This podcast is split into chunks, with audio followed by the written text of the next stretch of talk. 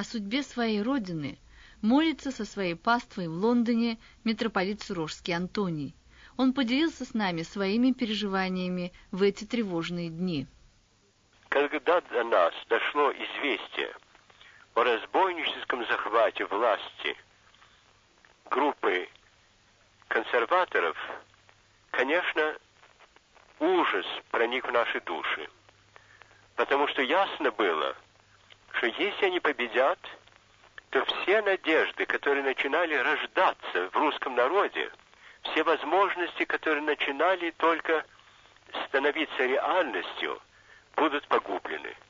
И поэтому мы сразу все реагировали всей душой, молитвой, тревогой за Родину, тревогой за каждого человека, верующего, неверующего, просто за всякого человека, который в России снова под опасностью такого ужасного гнета, который, казалось бы, уже невозможен.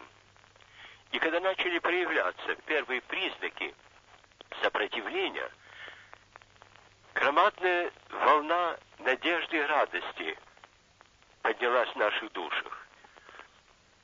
И то, что случилось, меня очень сейчас поразило тем, за эти шесть лет, за такой короткий срок, после долгого порабощения русского народа вдруг раскрылась такая смелость, такое гражданское сознание, такая способность со стороны народа осознать свое положение, осознать настоящее и будущее, вспомнить ужасы прошлого и решительно вступить в бой за свободу, за достоинство человека – за человеческое право быть человеком.